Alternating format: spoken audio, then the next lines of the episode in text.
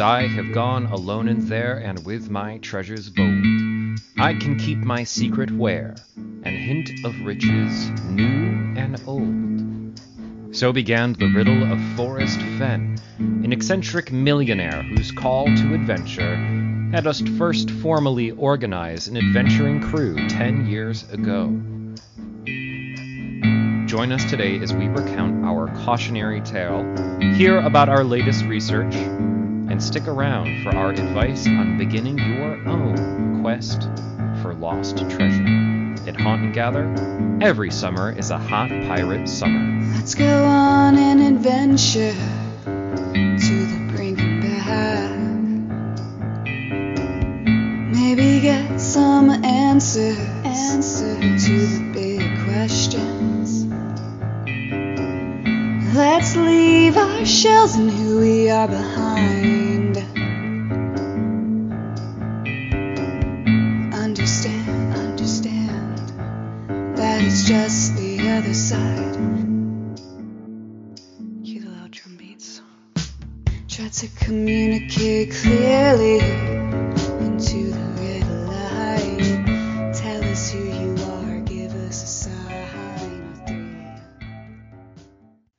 Welcome back, everyone, to yet another episode of Haunt and Gather. I'm Jack, And I'm Ben. and tonight we've got a really good one lined up for you. It's very much in the realm of both adventure in the great outdoors and also yet another cautionary tale about not letting what you think is your better judgment get the best of you. So last episode we had discussed our return to the Hessian village, and we ended that episode with how we had learned the lesson of not delving too deep into theoretical belief systems, especially when exploring the supernatural, because that detracted from our own theories, which we are quite proud of, and our sense of wonder. So today we have a different cautionary tale. This is going to be the time we looked for buried treasure. which is I would say in many ways what kicked off the adventure aspect of our what would you even call this Ben career hobby bit of both Our vocation, there you go our our vocation our labor of love our destiny. So yeah, it, it's this one's about analysis paralysis and missing the assignment. So I, I know we said we were going to talk about Bigfoot today. Where's Bigfoot? We promised Bigfoot. we did and for any listener that's kept up with us by this point you should know that our methods are nothing if not thorough and Bigfoot is a huge project to undertake it would be a disservice to each and every one of you if we were to just rattle something off about a Wikipedia page or an excerpt from a book or two. We're talking an actual investigation. You know, we like to get on site. We need to find where that site is, and that is not a small order to fill. So we've done a couple things. We have gone on a Bigfoot investigation on the Appalachian Trail, which was it was a blast. We oh, ton of fun. interviewed uh, an expert, uh, a local expert that we are really excited about. More details in a minute. And we went to a Bigfoot Fest, which we'll also be talking about in the future. So we are doing Bigfoot things. We want to wait until there isn't just enough content for one episode, but for a whole dedicated series on it. So that's going to take some time. Think of Bigfoot as season two. We're in season one right now of Haunt and Gather, getting ready to go all Bigfoot. But meaning before we dive straight into Bigfoot, we still have a ton of very good stories about haunted houses and shadows and all manner of spooky and adventurous things for you guys. So while we're gathering proper research material and getting our investigations and all of that squared away, fear not, plenty to keep you amused and bolted to your seats as we sit around the campfire and discuss more fun outdoorsy adventuresomeness. So here's how the podcast structure will proceed moving forward. Before we get to the meat of each episode, we are going to have a gathering. So that's going to be an update on the present state of our projects. We want to bring you into some of our research as things evolve over time. These things will evolve into future episodes or they won't. These might be about Bigfoot, they might be about other things. So let's get started actually with our gathering right now. Ben, you mind if I crack open the first point? Yeah, please. Awesome. So, general update on Bigfoot. We had the pleasure with speaking with spoiler Emily Fleur of the Forest Floor, both YouTube channel and podcast. Uh, very big local Bigfoot expert. Some months ago, we actually met at said Bigfoot Fest, and I won't reveal any more than that. But we also were able to meet offline, uh, just to meet up, talk shop, kind of get some pointers. Ben and I have never gone Sasquatch hunting prior to this line of investigation, and we had a lot to learn and kind of get caught up on. And uh, many of her methods really vibed with our approach. Uh, so now that we've had that conversation, it's time to roll up our sleeves, dig in, and do a few well chosen searches. Now, we'd prefer to meet up and do them together, but just due to where the leads are taking us and the fact that we live quite far apart from each other, some of these searches will likely have to be undertaken solo as well. Right. So when we first saw Emily Floor speak at the Bigfoot Festival, uh, that was in Whitehall, New York, that's when we started talking about transitioning to doing uh, cryptids. We were kind of looking for a way out of ghosts and haunted houses. We were getting a little bit burnt out on that. And this seemed so bright, so optimistic. And we heard about the research methods and how seriously she was taking that topic.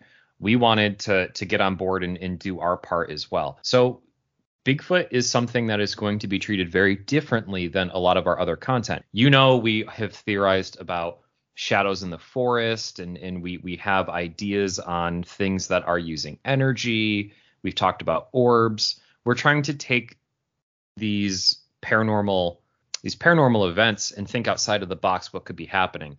With Bigfoot, we have we we say no, here is the answer. We know what it is. We believe in it. Our goal over the course of several episodes is to get skeptical listeners to also look at these facts and go, honestly, objectively, I kind of believe in Bigfoot. I can't believe I'm saying that. That's our goal. You might think right now there's no way that's going to happen, but even Jack, when this started, you you were pretty skeptical about Bigfoot. I was, and not to tilt the hand too too much, a lot of that stemmed from very popular and prevalent theories from the corner of the Bigfoot sphere known as the Woo. Yeah. Oh boy.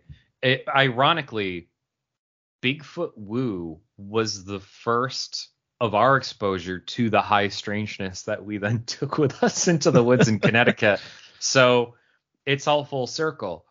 So with Bigfoot, uh, we're both looking into uh, networking and the uh, investigations themselves, which are a lot of work. These are a lot of work. These are not us going to a spooky place at night and hoping something happens.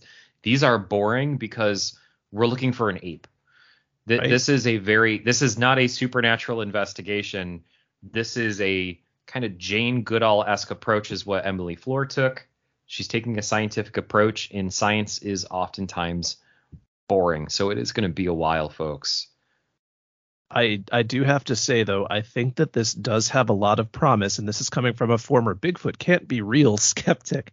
Um, and it was that Jane Goodall approach that sort of tied the two together for me. Let's assume that Bigfoot is a relict hominid, and I'm not going to go too far down this because I don't want to put the cart before the horse. Um, let's assume it is, right? Jane Goodall took forever and a day to find silverback gorillas in an area much more confined than the areas of the United States that Bigfoot, Sasquatch, what have you, is said to inhabit.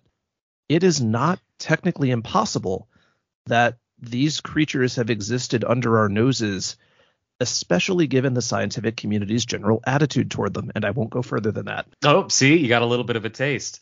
Um, another thing that we had mentioned. Uh, so the first part of the gathering is for you, dear listener, on some projects we've already mentioned. So we talked about Bigfoot.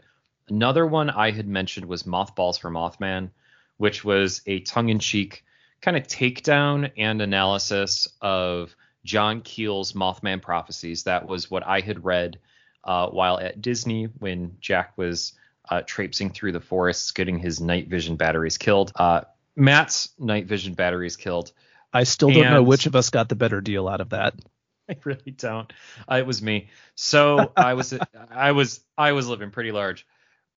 So uh, we actually did do a recording of chapter one where I read chapter one out to Jack. Obviously, we don't have the rights to the book, which does have a copyright on it, so we can't use that audio. So going the way that we're going to have to do this is that Jack has a copy, I have a copy, and we essentially do a read along where we're not quoting directly, and then ideally a reader could hear our analysis, a listener could hear our analysis, or could read along with our analysis over the course of a, a couple read alongs, kind of like a book club. So so that one uh, lower priority. We did do some work on it and the way it currently works isn't really usable in a way that's going to be meaningful to anybody. It's it was fun. It, it was, was, a fun. ton of fun, but simply put, it is not legally viable to publish it in its current format. It would definitely need to be, as Ben said, something of a book club where it's, hey kids, this week we're doing chapter one, and we discuss, you know, in sequence what we think. So for the rest of the gathering, uh, this is going to be a little bit more us talking shop uh, these are going to be updates between me and Jack. Right now, we are catching you, listener, up to what we have been up to. I kind of know where Jack's research is. He kind of knows where mine is. Going forward, we're going to be sharing a lot less between recordings so that we'll be learning what we've been up to as you're learning it as well. Uh, so, uh, floor is yours, Jack. Awesome. So, this one in particular is right in my own backyard. It is a ski lodge of whose name I do not have the permission to use, and the owner would not take particularly kindly to having it getting this sort of publicity. But certain members of the lodge staff had noted this past Halloween specifically, they went ahead and they set up a sort of a haunted house walkthrough through the outside of this lodge in the off season freaking cool. Wish I'd knew more about it. I would have gone to it myself. But what was weird was what happened with some of the theming. So they did cautionary. It is going to be a bit Native American exploitative but uh, some of the theming was like skinwalkers, specifically Wendigos. For the New England woods, if you really want to scare the pants off of somebody, not the worst subject material, if a bit insensitive. I couldn't speak to how they executed on it to really tell you, but I'm going to err on the side of caution here. Not the interesting part. The interesting part is the fact that once they got this exhibit up and running, strange things started to happen. There would actually be documentations of shadows in the woods, uh, things that were breaking branches and moving around, you know, large creatures, but you can't see them. Too loud to be a bear, that sort of thing and equipment would start breaking down. So we're talking electrical equipment. We're talking even when they were testing some of the snowmaking equipment, machines that were running like a top reliably would inexplicably break. And we're, you know, the, this is not a place that cuts costs on deferred maintenance, that sort of thing. Um, right. So we do have a little bit of an in. We don't have outright permission to go onto the property as a sanctioned investigation to look into these things because again the owner doesn't want that kind of publicity. But if we're very careful about the names if we're very unobtrusive about you know keeping the investigation to just the outdoors areas we do have essentially tacit not disapproval to investigate the areas in and around it. So has there ever been any kind of sightings uh yes, mostly shadows. I mean, I, am not going to tell you someone saw a Wendigo with their own eyes. Uh, no, right. can't, can't can't confirm that. But there have been sightings of shadows, like large shadows moving around. Uh, independent of that, the restaurant is supposedly quite haunted with the ghost of a young girl. Rule number one: it never is. But never is. Right. And what's weirder? Shortly after, there were also sightings of a large dog. Oh no! I know, right? So coyote, wolf, not entirely sure. I mean, coyotes are all over Connecticut. Uh, wolves, of course, not in a very long time, but that had also been sighted. And you know, your typical behaving weirdly, not really afraid of people, but keeping a distance at the tree line. Been seen sort of flitting around some of the outbuildings, and that struck me as odd because there is literally no reports from staff about any of this happening prior to this specific exhibition going up. it's the large canine in particular that interests me. That is something I know at Skinwalker Ranch, early Skinwalker Ranch, that is something that had occurred. Uh, you had a very large wolf, an impossibly large wolf that seemed almost artificial. Right. That was acting very atypical. And then that happens a lot with other um, First Nation folklore that you come up against. You have large canines as a warning sign. Or this could be nothing. It could be failing machinery and just one of God's perfect puppies, the great coyote, just, you know, doing his usual doing his usual cute stuff. I would love to hear more about that. And uh, that might be one that I'd I'd really like to look more into. You're Now, more than welcome. So there is one I'm really excited to look into. This is the Indian Lake Project, if you've heard of that. I've actually read many a creepy pasta about it, probably the same ones you have. So what's interesting is it goes beyond just the creepy pastas. Uh, you know, the classic in a woods, I found a thing in a woods. This is someone actually who started the Indian Lake Project legend, had a blog where he followed these concrete pylons into the forest. He found a bunker, and it turned out it was a part of an old MK Ultra project affiliated with Project Artichoke. That's weird CIA stuff, folks. And uh, It's stranger than fiction if you ever find anything on it. really is. And if we do get to an episode talking about the Indian Lake Project, we will have to talk about MK Ultra extensively. Cold War spy goofiness, yes. Yeah. And and it gets really sinister. On the one hand, when you have a blog and right as he's about to blow it out of the water, silence and he stops updating and he was complained about being followed. It se- it seems like a hoax, but at the same time it's so close to me and MK Ultra stuff is so weird that it's just enough for me to look into. So so that's it. I just wanted to say I I'm right now going through this guy's blog um, and I'm printing it out and I'm kind of cataloging any clues I can find to the whereabouts of the place. So I, I have to say though, Ben, I'm a lot more concerned about getting disappeared digging into things we oughtn't from a government perspective than I am about, you know, me getting nommed by a Native American, you know, spirit creature.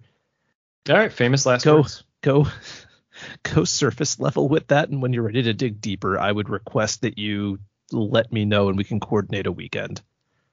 I Yeah, just you that- you got it. that, I will not like openly announce this is the weekend we're going to do it because again, that's what the guy in the blog did. and Right.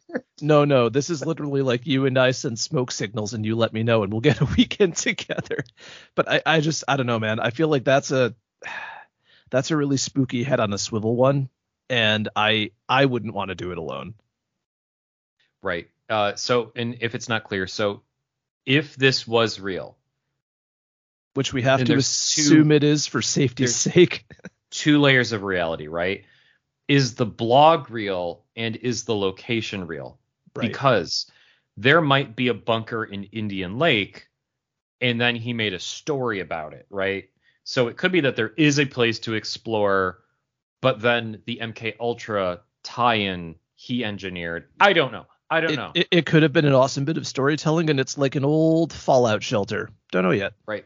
Don't know. Um, so there might be more on that in the future. Uh, all right. What else you got? Okay, so this one is going to be a little more straightforward, and it's. I want to dig deeper as to the time of year to hit it, but this one is in Connecticut. It's called Bara-Hack, which is wel- Welsh for, I believe, like something about abundance or bread. I'll have to look deeper into that, but what it's more colloquially known as is the Village of Voices. And this one appears to be purely residual haunting. There's a lot of folklore about you know seeing children sitting in the tree above the cemetery that kind of thing. But the really good draw that seems to be consistent throughout like literal history we're talking almost the better part of a century is that if you go into Bara-Hack or the area where it used to be you can hear this village as if it's thrumming in its prime. We're talking like the Fascinating. Oh yeah, we're talking like the spinning water wheel, people talking, you know, the typical like 18th, 17th century marketplace, you know, where you've got the chickens clucking and the wagons rolling by and you can hear like teamsters hauling stuff. And this is not hyperbole or exaggeration. These are things that people have claimed to have heard when they go there. It's in a very lovely part of the state. So we can go check out Bara-Hack, or I can go check out Bara-Hack, Okay, see okay, okay. what it's all about. Maybe I'll see something sinister glaring at me from the cemetery tree. I don't know. Uh, but it does seem like a pretty cool outdoorsy place to go check out. Okay.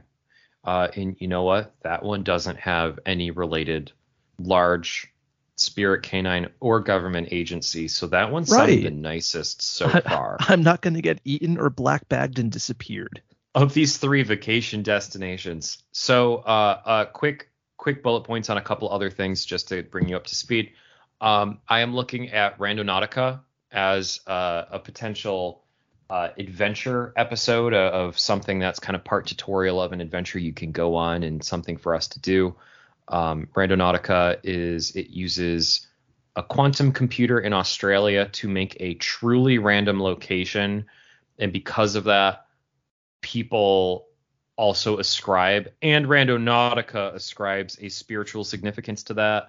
Um, that there's some manifesting and stuff that I don't necessarily uh, buy into, but it's it's accessible enough where essentially, if we took a day to do it, there's ways to play Randonautica as a game where we put in certain um, inputs of intentions, and then it will send us to randomized locations. So you and I can do that in the woods and uh, use a randomized list of interesting word prompts, and, and we could see what happens.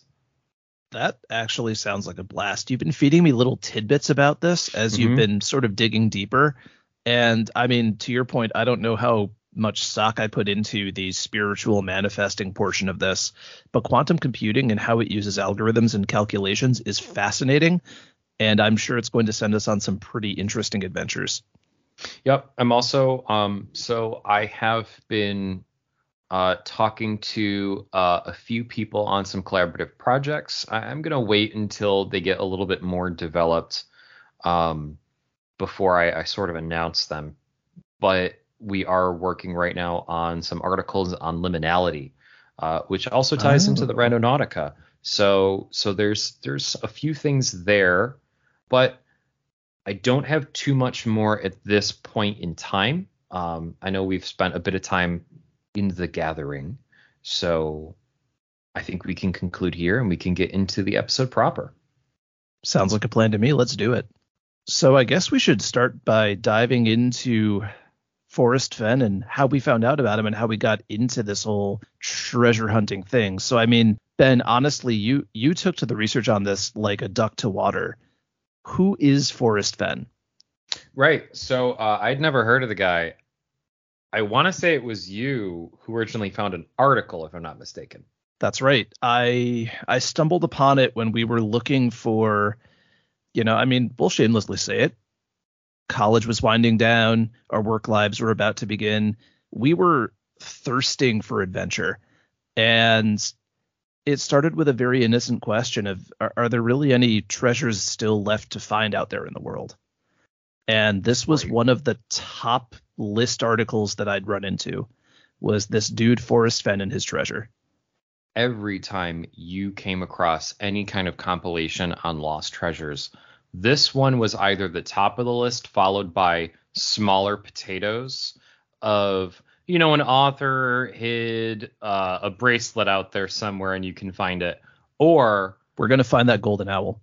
or for the more on that later, or uh, you have a uh, a list of actual real life buried treasures, Captain Kidd's treasures, the lost, you know, Civil War treasures of the South, and then his is at the bottom of the list. The treasures of Oak Island. Yeah. If it's an epic list of treasures, he's at the bottom, but still on that list. If it was accessible treasures to a novice treasure hunter, he was at the top. Because you had within, you know, this guy's still alive. He's saying he hid treasure. He hid about six million dollars worth of gold coins. Who is this guy? Forrest Fenn is an old dude in his 90s who who buried some treasure and was really smug about it and said, "Buy my autobiography because there's clues to get treasure in there." And I then bought not just that book, but another book he wrote later on.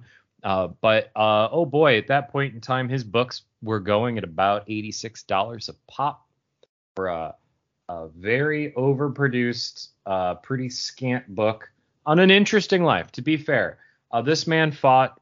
Uh, he was a pilot in the Vietnam War. He became an art collector in New Mexico and had a museum.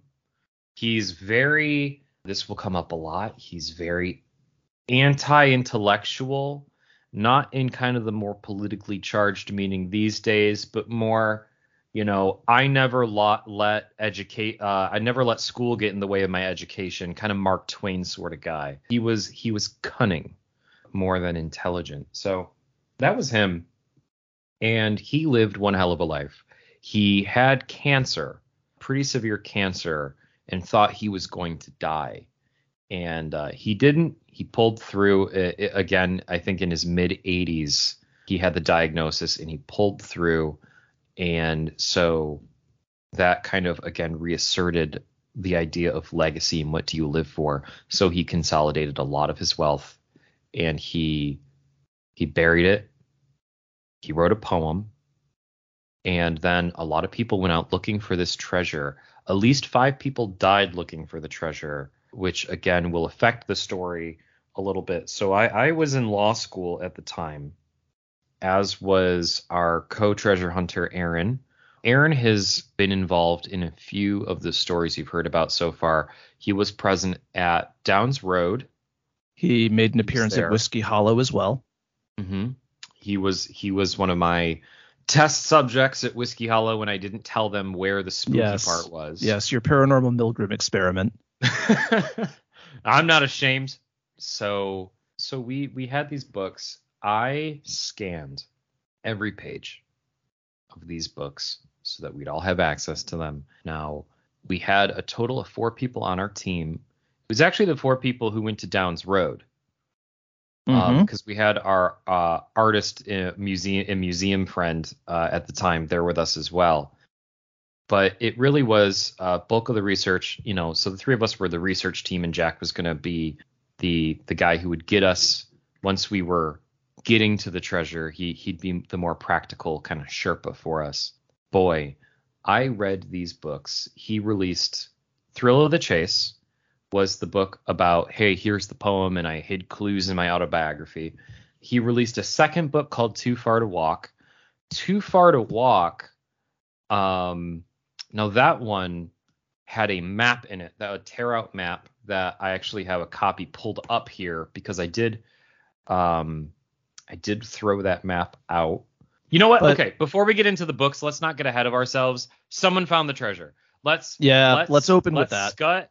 Th- I think that's a very important and realized piece of this information. I don't want to lead people on. The treasure was found in 2018 or 2019 by And it- uh, a med It wasn't wasn't by us. we were not the ones who found it. We're going to go into why we didn't find it because I will say It's I all am our fault. convinced we would have found it. This is completely on us. We did not pull the trigger. We learned a lot of lessons there. So it's a little bit of self roast and a very Oh, yeah. good cautionary tale. So there were there were exactly two groups of people who do not find treasure. We're I'm going to bring this up several times in the episode. There are the people who overthink it. They do not meet the puzzle or the challenge on its terms. The second type of person is the person who can solve the riddle and does nothing with it we fall into the second category in this story. We found the treasure on paper and then sat on our hands. And that is not us trying to say, oh, we're so smart and clever, we would have found it. We're going to go into the analysis a little bit.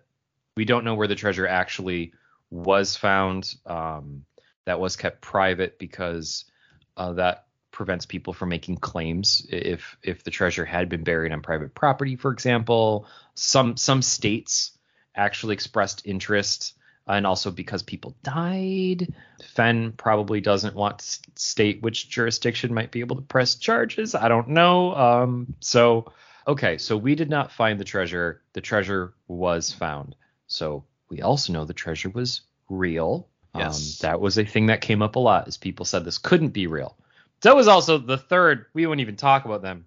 The third kind of person who doesn't find buried treasure is the person who doesn't believe in buried treasure because it's for storybooks. Obviously, What a sad existence. what a sad, sad. It couldn't happen because it's too cool. What? Are you kidding me? Get in on that. Don't know. Right. A- Again, guys, we're not talking about the lights and the shadows in the woods. We're not talking about Bigfoot. We're, we're just ta- we're just talking about buried treasure. We know there's buried treasure. A literal chest of gold coin. Actually, just the other week, topical because of the Civil War, Mhm. farmer literally did find thousands of dollars of old Civil War gold coins buried in his field. Oh boy, more Civil War gold got found. Oh, you flippin' betcha. Oh, I feel I feel like I feel like in the waning days the Confederacy was hiding that crap like Easter eggs. Oh boy, uh, we will have to one day talk about the Golden Circle. I I do want this episode, by the way, to be named in a way where the same way we we had Dead Hessians one, Dead Hessians two, right?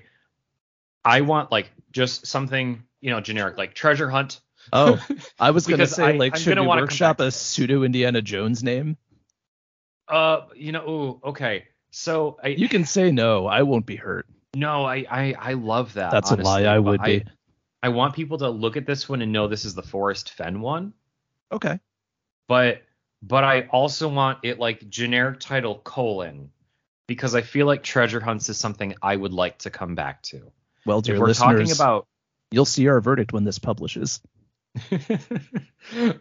I just I I really think that if we're going to talk about adventures from you know it, we want to push people outside a lot of the stories that we tell are not going to incentivize people to leave their homes man You're not wrong. Come on outside. The big, the big spooky wolves in the shadows and the lights will are waiting for you. Hey, do you want to have your energy drained like you're a giant human battery? Come out to the woods. Yeah. So maybe, maybe this is another great way for people to explore uh, the great outdoors. I like that. I dig that. I mean, we met, we met up in Albany at one point in time. I remember this. We got really in character is is treasure hunters, but on a budget. So Yes. we we we met up. We we figured that Albany, New York, was like equidistant between you know like all of us. Kind of wasn't, but it, it's where um It we all the- had, had gone to school. we knew It's the where we all area. at SUNY Albany. So we um we rented we rented out a hotel there. It was a nice hotel. It was a nice hotel. And I brought my notes and we just sat and we talked shop, you know, made it more real than doing it over over Skype or something like that. And there, there was just something about sitting outside with that cheap continental breakfast where we felt like kings and treasure hunters. Like no one, we were that we were that meme of the guy in the corner at the party, you know. We're at the hotel. They don't know we're here to talk about buried treasure. Oh, it felt good. I remember. Uh, I, I I think uh, I remember Aaron at some point in time kind of used it as like almost a, a pickup line. I remember where he he said like he impressed someone He by did. telling her about buried the buried treasure, and she she turned out to be a very came off as a very intelligent person that was very interested in the treasure. And I remember being really salty about it because I was, you know, getting that gold fever of she she's gonna get our she's she's gonna get our clues. she, she's jumping in on the claim. She can't she doesn't get a share of our cut. Yeah. I, I'd uh, like to stress that even in those early yeah. days, we were so confident that we were going to be the ones to find it. So we were so confident. We were both so sure and completely sure that we'd never even get there. Right. It was it was weird. It was a weird duality because you when you approached it like a riddle, you could solve it. When you approached Yes. it as a thing that you had to, I mean, Go out and do.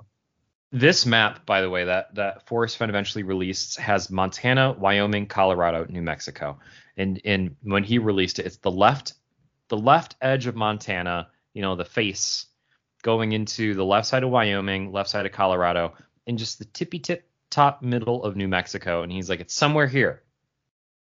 Uh, and in the in the map it said Forrest Fenn's hidden treasure is somewhere to be found within the highlighted region of the Rocky Mountains on this map. Well, to people in New York and Connecticut, that uh, especially when like, you know, we're I'm in law school, um, one of them's also in law school.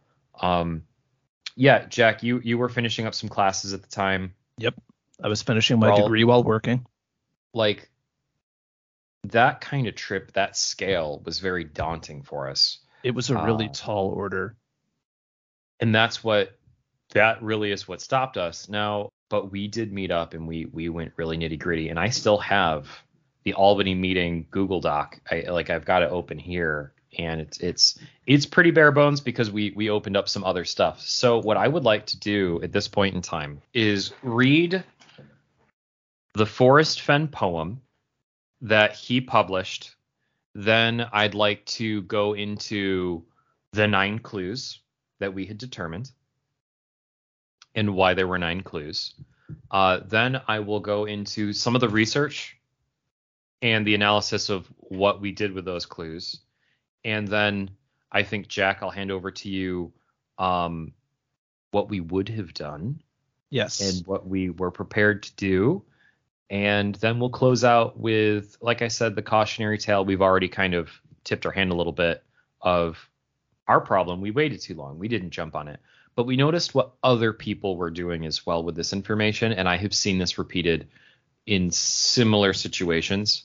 So um, I think as we wind down, we've typically had a practical portion to our podcasts and uh, I, I think we can kind of refresh again how to go about finding hidden treasure and the pitfalls to avoid is what I propose being our our practical.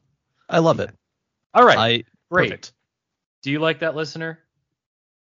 We thought Yeah? you would. Okay, so I think uh, let's go into let's go into the poem first. As I have gone alone in there, and with my treasures bold, I can keep my secret where, and hint of riches new and old. Begin it where warm waters halt, and take it in the canyon down. Not far, but too far to walk. Put it below the home of Brown. From there, it's no place for the meek. The end is drawing nigh. There'll be no paddle up your creek, just heavy loads and water high. If you've been wise and found the blaze, look quickly down your quest to cease. But tarry scant with marvel gaze, just take the chest and go in peace. So why is it that I must go and leave my trove for all to seek? The answers I already know. I've done it tired, and now I'm weak. So hear me all, and listen good. Your effort will be worth the cold. If you are brave and in the wood, I give you title to the goal. Thanks, Captain Barbossa. You're welcome. So I've got here nine clues. Uh, some of the information that he specifically gave us. Um, I have a quote by him. Um, he says, I knew exactly where to hide the chest, so it would be difficult, but not impossible. It's in the mountains somewhere north of Santa Fe. Indecision is the key to flexibility, and that's why I waited so long to secret my cash. George Burns was 100 years old when someone asked him how his health was. He replied, My health's good. It's my age that's killing me. And like Eric Sloane, at age almost 80, I figured it was time to act. Okay, so his cancer, I'm sorry. So his cancer would have been when he was a bit younger because it was post cancer. He hid the treasure. Yes. Okay. Yes. So he he'd recovered, but I think that was his wake up call where he's like, It was his wake up call. Yeah. I don't know how many more years I have left. Let me give the world one last good adventure. And so he said, uh, he also, by the way, which we won't talk about, he he made bells and he buried bells in the year 2000. No Oh, one, I no didn't cares know about that. the bells. Yeah, I he- mean, he, also yeah. has. He didn't give clues to the bells, is the thing. He doesn't want them found. He wants like people in like 300 years to find them. Amateur metal detectors in like the next century. What's that? What? Why are What? you What? here? Uh, so he said, so I wrote a poem containing nine clues, which, if followed precisely, will lead to the end of my rainbow and the treasure.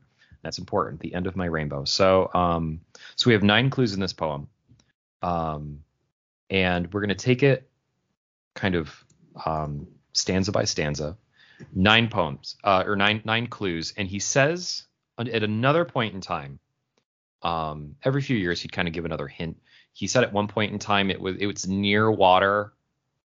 It's near water or somewhere wet. He also at one point in time um, stated that the first two to three clues can be solved from home, but once you figure out the starting point, you should be able to do the rest from the location. He actually On said site. at one point you have to be there for these others to make sense.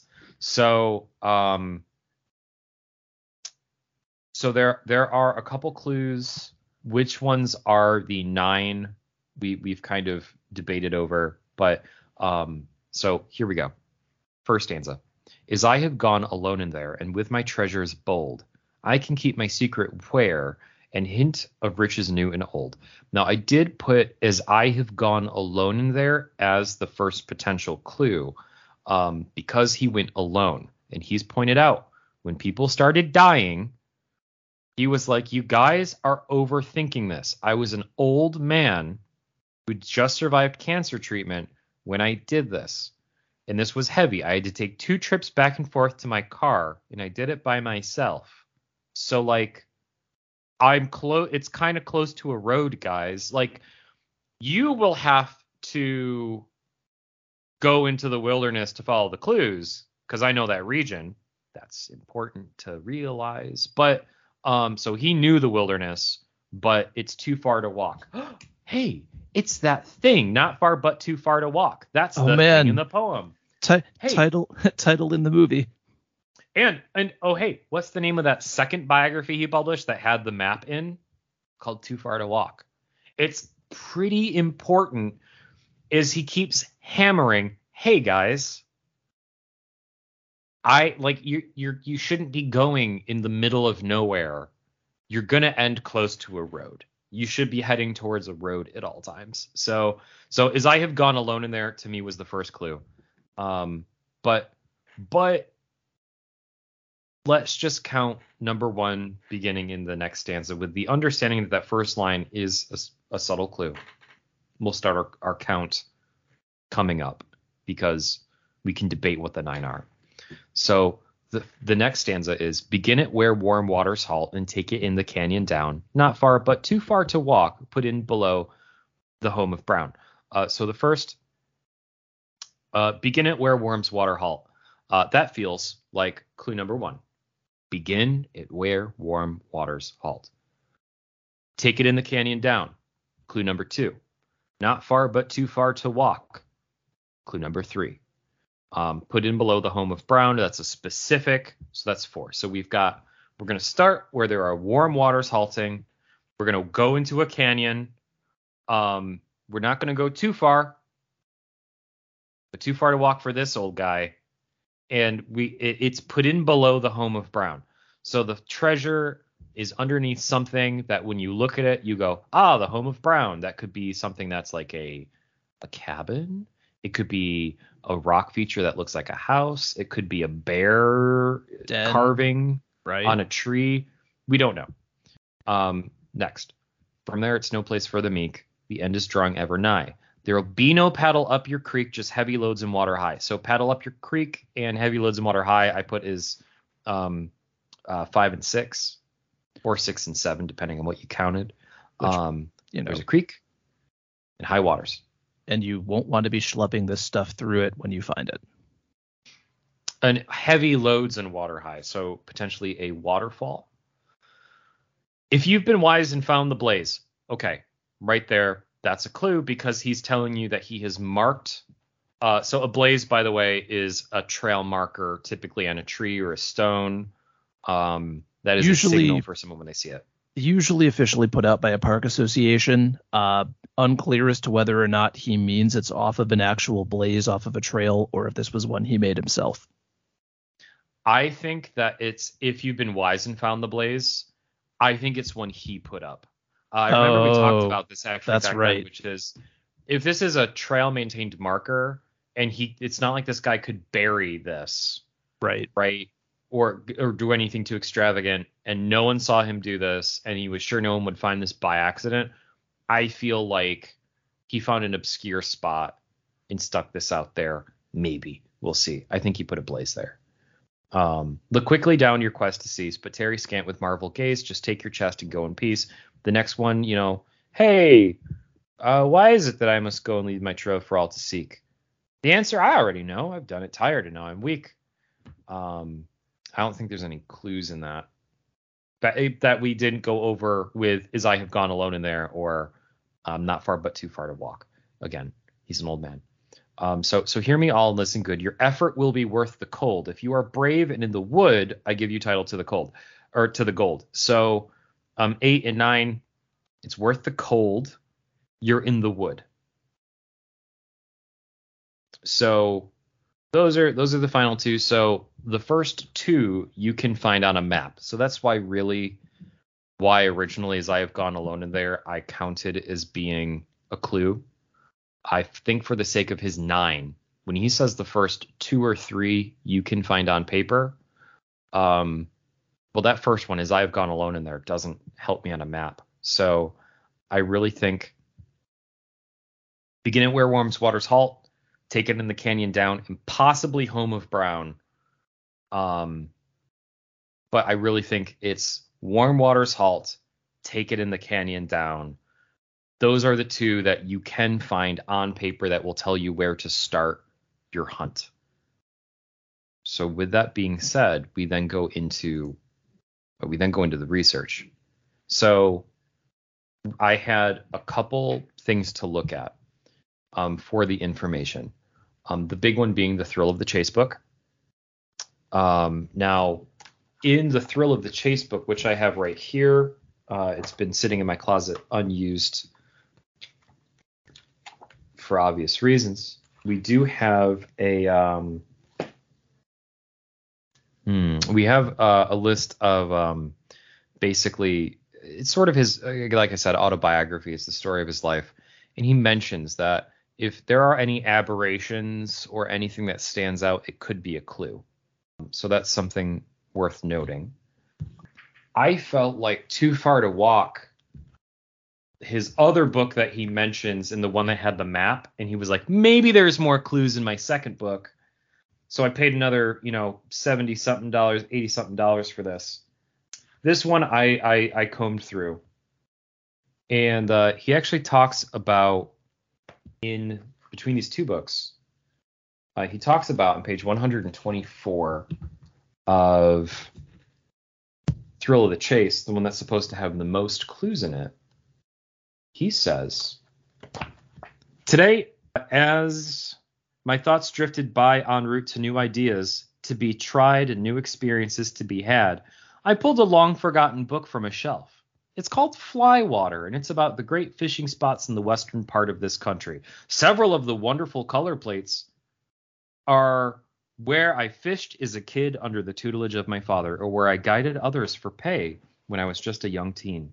So he goes on, basically, he's like, hey, I thought only I knew about these places, but um, you know, some strangers knew about it now, and uh, how special those hours were spent watching the waters deepen into cobalt as the flow slowly bent around the bank, or the ripple swirl as the brookie trout, an unsuspecting mayfly.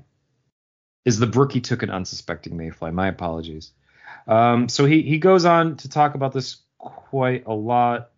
Very meditative. God subtracts from the allotted time of man those hours spent fishing. Um, so Sounds There is a photograph. self-reflective. uh, the whole book is is almost intolerably self-reflective. Uh, I, I I paid a lot of money to voyeuristically look into this man's brain. Um, now, it, it, there is a lot of tragedy to it. His loved ones that he's lost. You feel like you his brother was a character. He built like a gyrocopter at one point out of like spare parts from a junkyard. Oh my gosh. You- you- right. It, there are some amazing stories in these books, honestly, that can I we- am. Maybe the real treasure is the blueprints to that gyrocopter. So uh, it actually got a couple feet off the ground, then like propelled forward, then crashed into the ground and almost killed his brother. Oh, okay. Maybe we don't build that. Yeah, you don't want to build that one. The guy was just crazy. He, just he just builds stuff. Uh, fascinating. Um, and like Fenn was the the guy I always lost in daydreams. Hear about his. He's a very Tom Sawyer, and like his brother, he kind of likens to Huck Finn. It, it's it's an interesting dynamic. So so that whole thing about I pulled out a book called Flywater. Anyways, I, I you know no reason.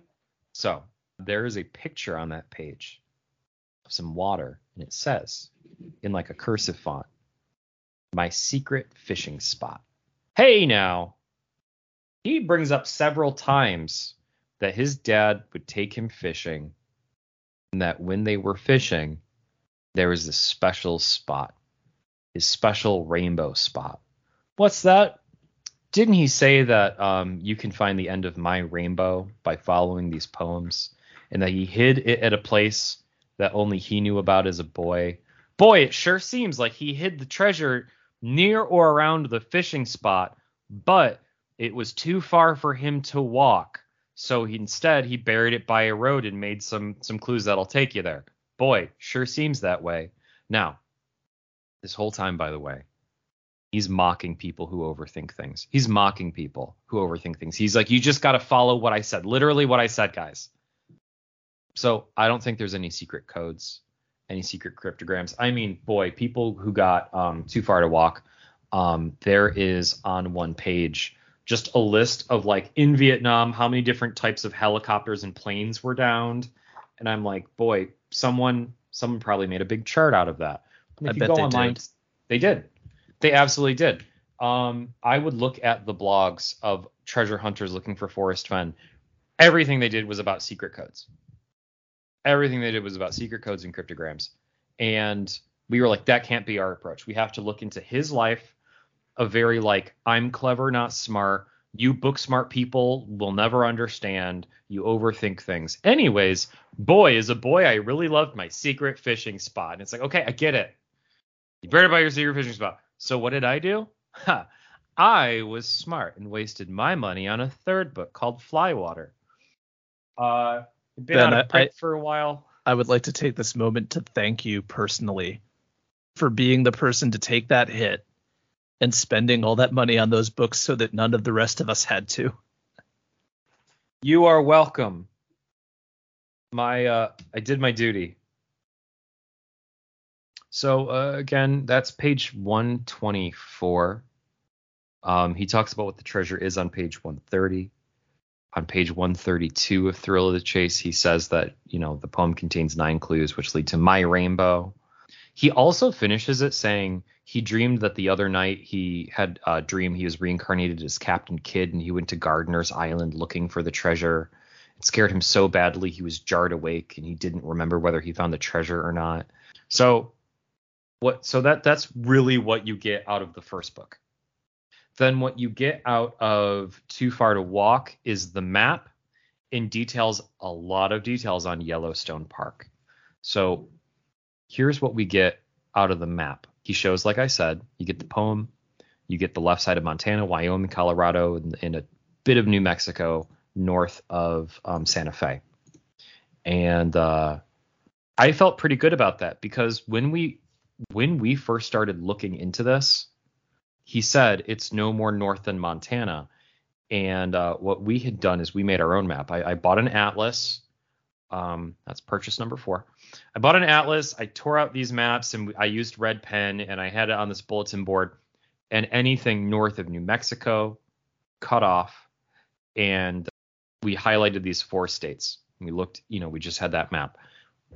I felt good because before we bought his second book, Too Far to Walk, we had essentially the same map he released. So I knew I, I felt good about that. I felt like we were on the right trail.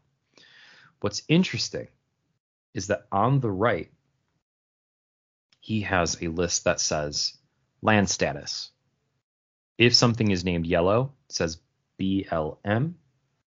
If it's green, OSFS. Purple, NPS. Green, FWS. Orange, tribal. Okay. So like national park is like I'm pretty sure NPS is National Yep. Park. That's National Park Service. BLM is Bureau of Land Management. Uh, I'm not sure what OSFS is. So that might be a forestry service out there. interesting. So what's interesting also is, well, it, it felt pretty good. I was in law school at the time. So the first thing that I thought about these is that each of these are going to change the legal status of who is in control of the land. Boy, Yep. why would he go out of his way to make the only key on the map, whether it's tribal land or a national park service, right? So that's because it's going to affect salvage Yep. if you buried something there. Who gets So- to claim the treasure? It's his way of saying, "Hey guys, you like these especially when you factor in like okay, half of his book is him, you know, really getting into uh, Native American culture, right? Especially cuz he curated a museum in um in New Mexico. God, he had this story. There's one he had one of the paintings of George Washington and he would a kid touched the painting and the teacher freaked out. And he was like, "Hey, teacher, art is supposed to be touched, and from now on, I have all the kids and all the tourists touch the George Washington painting." That's the kind of guy he was. I hate that. Can I say like? Yeah, that's a way to ruin a timeless piece of early American art. is what they want you to think. Forrest Fenn was a like again. That's the kind of guy he was. He really hated academia with a passion. So the he also said he hired a lawyer at one point in time to go into salvage and understand this. Also, at one point in time, the police at New Mexico said, "Hey, people are dying. You need to say where this is." He lived in New Mexico. You need to say where this treasure is buried. People are dying. And he was like, Who says you have any jurisdiction over it? New Mexico police? I'm not saying. I'll just tell people to be safer. Hey, guys, stop dying. so, um, Maybe don't overthink these things. maybe don't overthink these things as they continue to overthink these things. So, And also die. well, we have, speaking of death and speaking of interesting legal status, have you ever heard of that, um, kind of, kind of true? are you kind of talking about the Yellowstone Triangle? Uh-huh. That wonderful Tell us about the Yellowstone Triangle. Because I definitely haven't dug into this notably because it interests me. So, the Yellowstone Triangle is this section of Yellowstone National Park that intersects across three different states. And due to the way that legal jurisdictions are drawn, and there's some contention about this, but the story goes it is this perfect triangle of land out of Yellowstone that lies across three different states, municipalities, and jurisdictions where due to either lack of coverage or overlapping counter kind of countering coverage, no one has jurisdiction over this spot. Exactly. Yeah. So, you know, in a nutshell, the myth is always if you commit murder there, no one can prosecute you. Because no one has Um, jurisdiction to do so. So, It is the international waters of the Western wilderness. for someone who loves technicalities and sticking it to the man, if you had to hide treasure, boy, sure would be the place to stick treasure so that also no one can claim the treasure. Now, that might not be true. Let me be very clear. The same way you might commit murder and get prosecuted by one of the three states or whatever. Right. But they they might be but- drawing straws as to which one gets to do it. it's not about whether or not his theory is correct. It's would he think that way? Did he Yeah. believe it and act upon it? And again, they're less likely to all, you know, the land you're more likely to do the treasure thing than get away with murder openly, right? So One would hope. it seems like that was an elegant solution. Also, we know the spot's linked to his childhood, and he always talks about how his dad took him fishing in Yellowstone. I was going to say, wouldn't it be serendipitous if it turned out that his rainbow spot fell within this area? So let's talk about the rainbow spot. That brings us to book number three, Flywater. Um, in his chapter, in the chapter Freestones and Tailwaters, uh, they talk about Hebgen Lake. H E B G E N. Hebgen. I might I, I Hebgen. I don't know. Maybe I'm saying Hebgen. Man, But- that's that's a name if I never hear again, it'll be too soon. Uh, well, you're about to hear it several times. So, uh, it's described as this spot on the upper Yellowstone River can be reached by combining a long boat ride across Yellowstone Lake with a 10 mile hike. You know, there'll be no paddle up your creek, but it's and it's far, too far to walk. So, um, anyways, so begin at where warm waters halt. Did you know that there's a creek that comes out of Hebgen Lake that counts as, according to Flywater, is warm water fishing. And the main fish in it is rainbow trout. By the way, a fish he said he liked to catch as a kid. Maybe you'd call it his secret rainbow spot because of all the rainbow trout where warm waters halt. They are a pretty fish, very tasty too. Yeah, there's a canyon you can take down through the creek there. Really? Tell me more. Yeah. That's it. You go to Hebgen Lake. There is a you you head towards a creek into the canyon. Down the warm waters. Yep. And in the, and the so canyon down. in that point in time, we have to get off of the map and we have to find the home of Brown. That's what you have to seek there. And you'll be by the water, somewhere cold. The warm waters have halted. You're in cold, like spring water at that point in time. There'll be a blaze on a trail put in below the home of Brown. We couldn't solve that on paper. We had to buy tickets.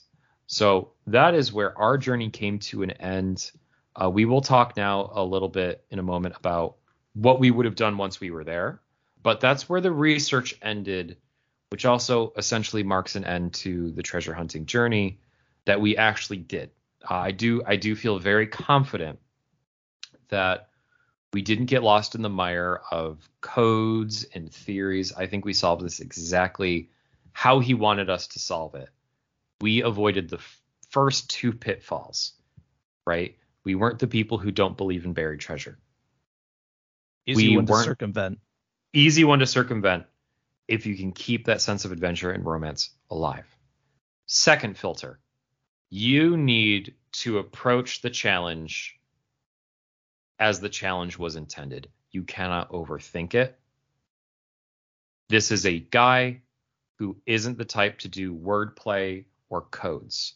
His whole book series is look at my memories, look at my life, put I- weight into my story. I lived a cool life of adventure, and this is my way of passing that legacy on to you.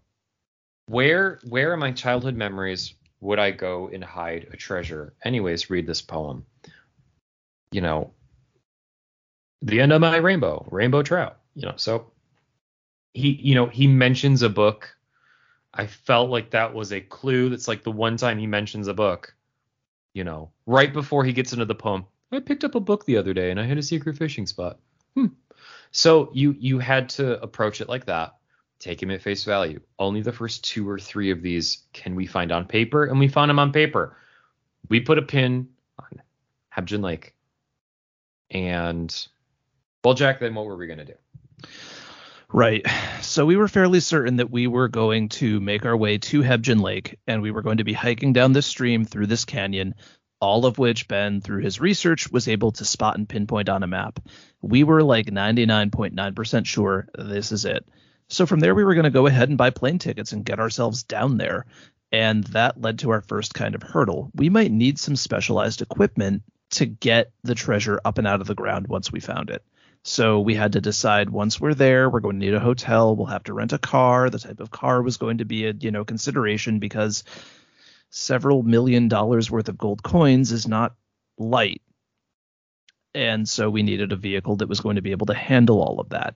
So we had gone ahead, figured out the hotel, figured out, you know, lodgings, how to get in there, where we where would we ditch the car to do the search, you know, would it be this situation, which is what we came to the conclusion of. Once we found the spot, someone would go back, get the car, drive it to that close road siding, park it there so that once we did have the treasure, we could kind of cheat code it, haul it back up, get it out to the car through the woods, a little bit of bushwhacking never hurt anybody, and you know, make out with our ill-gotten gains. Um, in addition to the logistics of transportation and lodging, we had some concerns about camping in the area. What if this turned out to be a multi day operation? Do we leave it as is? Do we camp on site? So we'd want to get some camping gear. We were we went so far down the rabbit hole. I went so far down the rabbit hole that you know if there's other treasure hunters, what are the gun laws in the area? Would we want to be armed in case someone claim jumped us? We were that serious and ridden with gold fever at that point and so darn sure that we were going to find it. Uh, also, considering several people had died looking for it, you know, it was going to be we have to be dressed appropriately.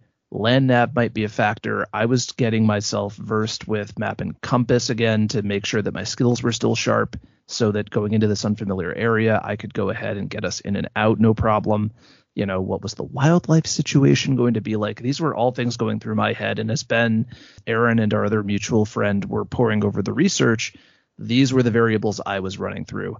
These guys got us across the finish line as far as telling us where to look. Where's the pin on the map? And it was my job to get us situated settled and then safely in and out with the treasure. If it was there to be found and we had the right spot we would find it and get it out safely. But exactly. we never did I remember I remember we were, you know, again, this was also, you know, close to you know, a decade ago. Right. Where we were we were like, oh my gosh, everyone's got this gold fever. Uh, there there's going to be, you know, it's like Uncharted. There's going to be people, you know, packing heat. Right. They see us with the treasure chest. What? Man, the, the, the Nazis might come and try to take the gold from us. ah, Homs and Gaza. we will be taking this this box of kitschy items. Once again, there is nothing you can find that I cannot take from you. As you have gone alone in there. Uh, wait, wait, hold on. Let me get the po- let me get the poem up. This is gonna be so funny. Jack, this is gonna be so funny. Hold on. I'm uh, I'm I'm holding everything. Okay, okay. as you have gone alone in there, and with my treasures bold. But you were not alone, and as I have previously said, they are my treasures. that didn't. Um, you know, it it didn't ring as flat as I thought it would. I can keep my secret with my beginning or won't home. No, there's a good one in here. I promise. Oh wait, there'll be no paddle up your creek, because uh, you'll be dead cut, cut the mic. Cut the mic. So, uh, okay. In conclusion, folks, um, I I just wanted to reiterate. it was found by a medical student, and uh, he he released a book apparently in June 2021, which I'm not going to read. Yeah, out of principle, uh, I'm not buying and reading that book because Chasing the Thrill, Obsession, Death and Glory in America's Most Extraordinary Treasure Hunt. One, um, melodramatic. Two, I guess you're entitled to it. You did find it, you bastard. It's by Daniel Barbarisi, and you can get it wherever smug books are sold. I I want to be clear.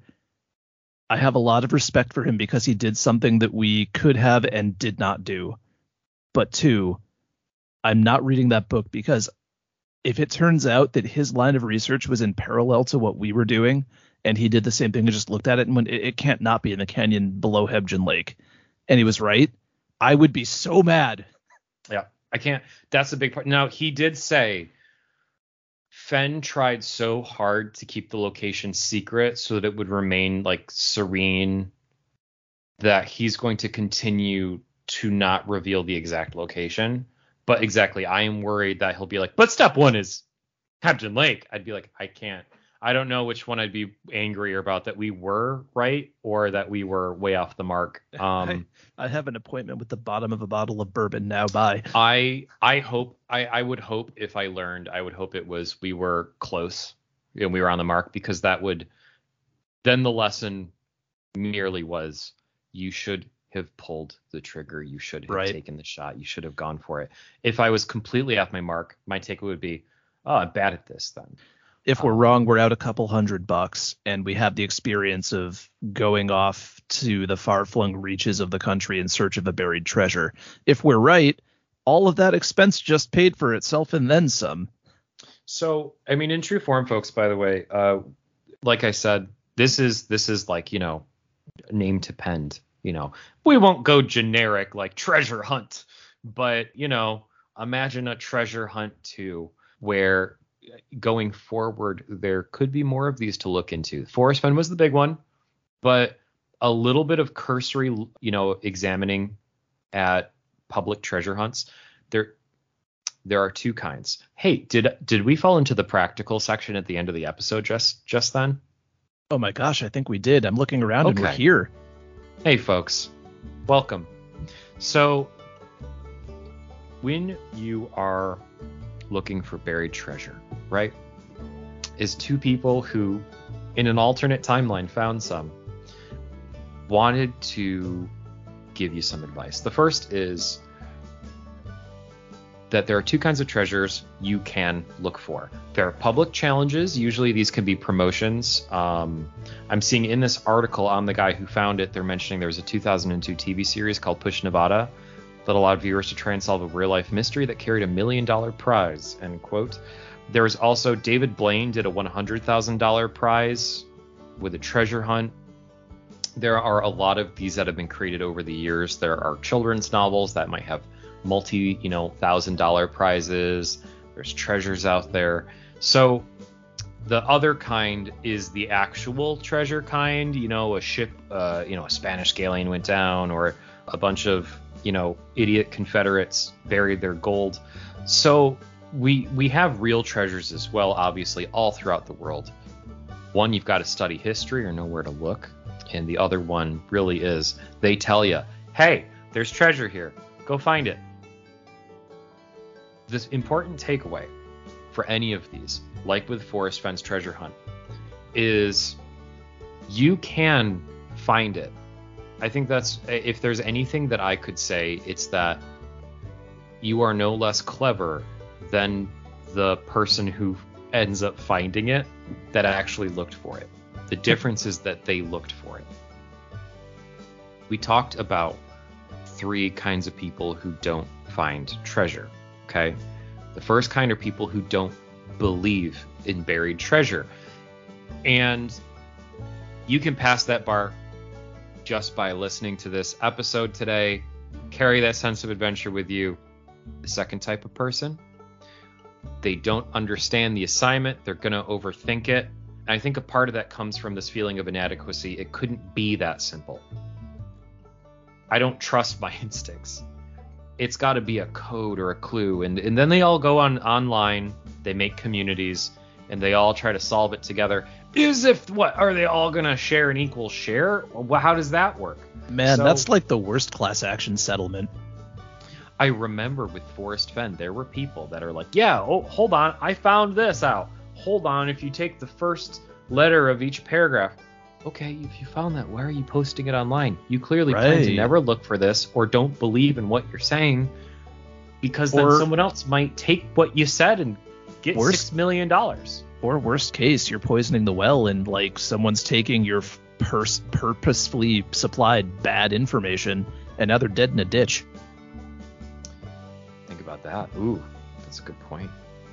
I think um Not to say that anyone did that, but like that that is the power of information, incorrect, correct, you know, maliciously supplied or not.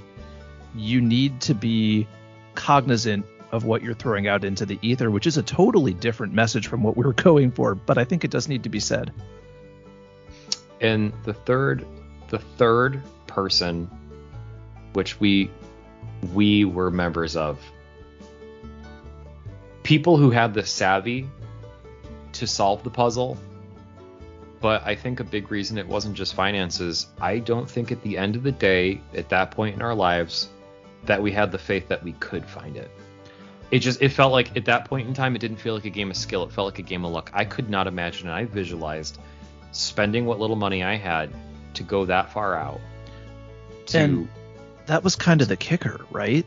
to feel none lost. of none of us really had the scratch to put together to go out on that expedition and not ultimately be successful. Like this would have cost hundreds and hundreds of dollars from each of us and that back then, even now, but especially in my early 20s then, i could not have done that. In so what but we had we could have scratched it together. What stopped Oh, us was the idea of i it- could not imagine us do, now here's the thing looking back in life oh my god even if we didn't find the treasure what an amazing trip that would have been.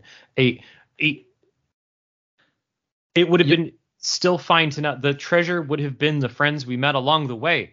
It really would have. And I I have to say, I think that both of us, and I'll speak for you on this one because I'm pretty confident that we're of one mind on this.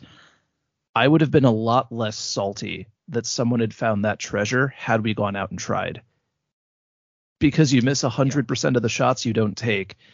And this is one we absolutely didn't take. And then we let life get the better of us, you know, further on down where we could have revisited this. We could have So- gone back and looked, and we didn't. Let's- and so let's talk about the final fourth person right right. The fourth person is the person who followed their instincts, followed their clues, had that sense of adventure, went and looked for it, and didn't find it. Right? We wish Um, that was us in this case. That the fifth group, the guy who found the treasure, It's a very small club. was in the fourth group and Yep. just got lucky. Or, you know, that that the Well, The let's not down let's not power- downplay it. I'm not downplaying it. It skill and luck, right? My point about skill is that the difference in skill. This this guy, you know, he worked for the Onion at one point. I'm looking up kind of a bio. His name, by the way, it was Jack Stuef. He was the one who found the treasure. Right? He was not a professional treasure hunter. No. He that wasn't that wasn't anything of this guy's background. That's the important thing is each group gets smaller and you have the power to try looking for treasure. You're already in a very small club. And this isn't getting struck by lightning folks like th- this is this is one of those adventures that if you undertake especially pre-catered ones where there's a guaranteed follow these clues there is a thing we put there if you go for it it's a small club of people and it might feel like there's a hundred thousand people looking for the same thing as you and online that might be true but let me tell you most of them swim in circles overthinking overanalyzing never looking for it even the people with the good ideas a lot of them didn't go out looking for it because they had work on Monday. If you can go, your odds are high. So that's that's all I'm saying. Get get past those, you know, get past those barriers, and you know, I I, I think that that also goes with our paranormal investigation, Jack. Right? Mm-hmm. it, we we talk about how accessible seeing some wonderful things out there are. Some of the, the most strangest things you wouldn't believe. Being the person who puts on the backpack and goes to that strange place at night, your odds of having that experience are so high because how many people actually made it that far? Exactly. You once you joined that group of people that actually stepped out their door and made the moves to go and see these things. I mean, you, in a way, you've now moved yourself into a much smaller, more exclusive group. Not that you're not welcome to join it, but that it takes one of the most momentous steps or acts of will that one can do, and that's actually getting up and doing something, taking that risk. As always, thank you to Beezus Taylor and the Funeral Party for use of our theme song, Into the Red Light. We really appreciate the permission we have to use that awesome piece of music. It's off the album The Ghost Hunter's Handbook.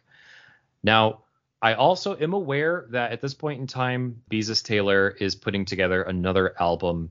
So why don't you go look up Beezus Taylor on social media, follow those links, find out how you can also support that because I'm sure it's going to be fantastic. Also, please give us a shout out on social media.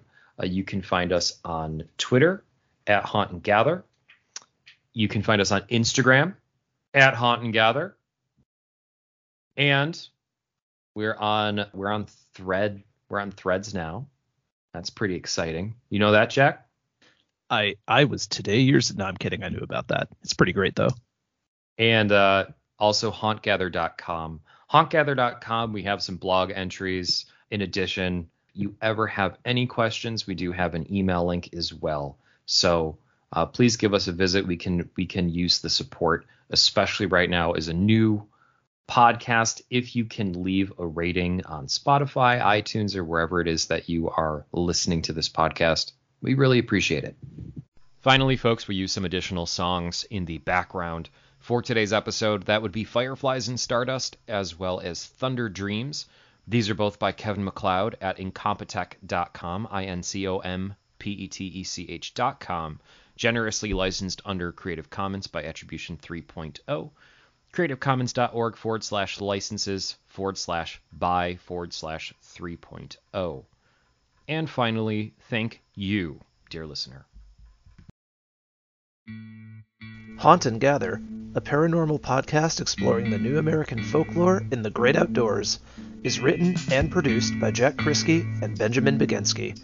Our theme song, Into the Red Light, is used with permission and performed by Beezus Taylor and the Funeral Party. You can check out her album, The Ghost Hunter's Handbook, on YouTube and Spotify.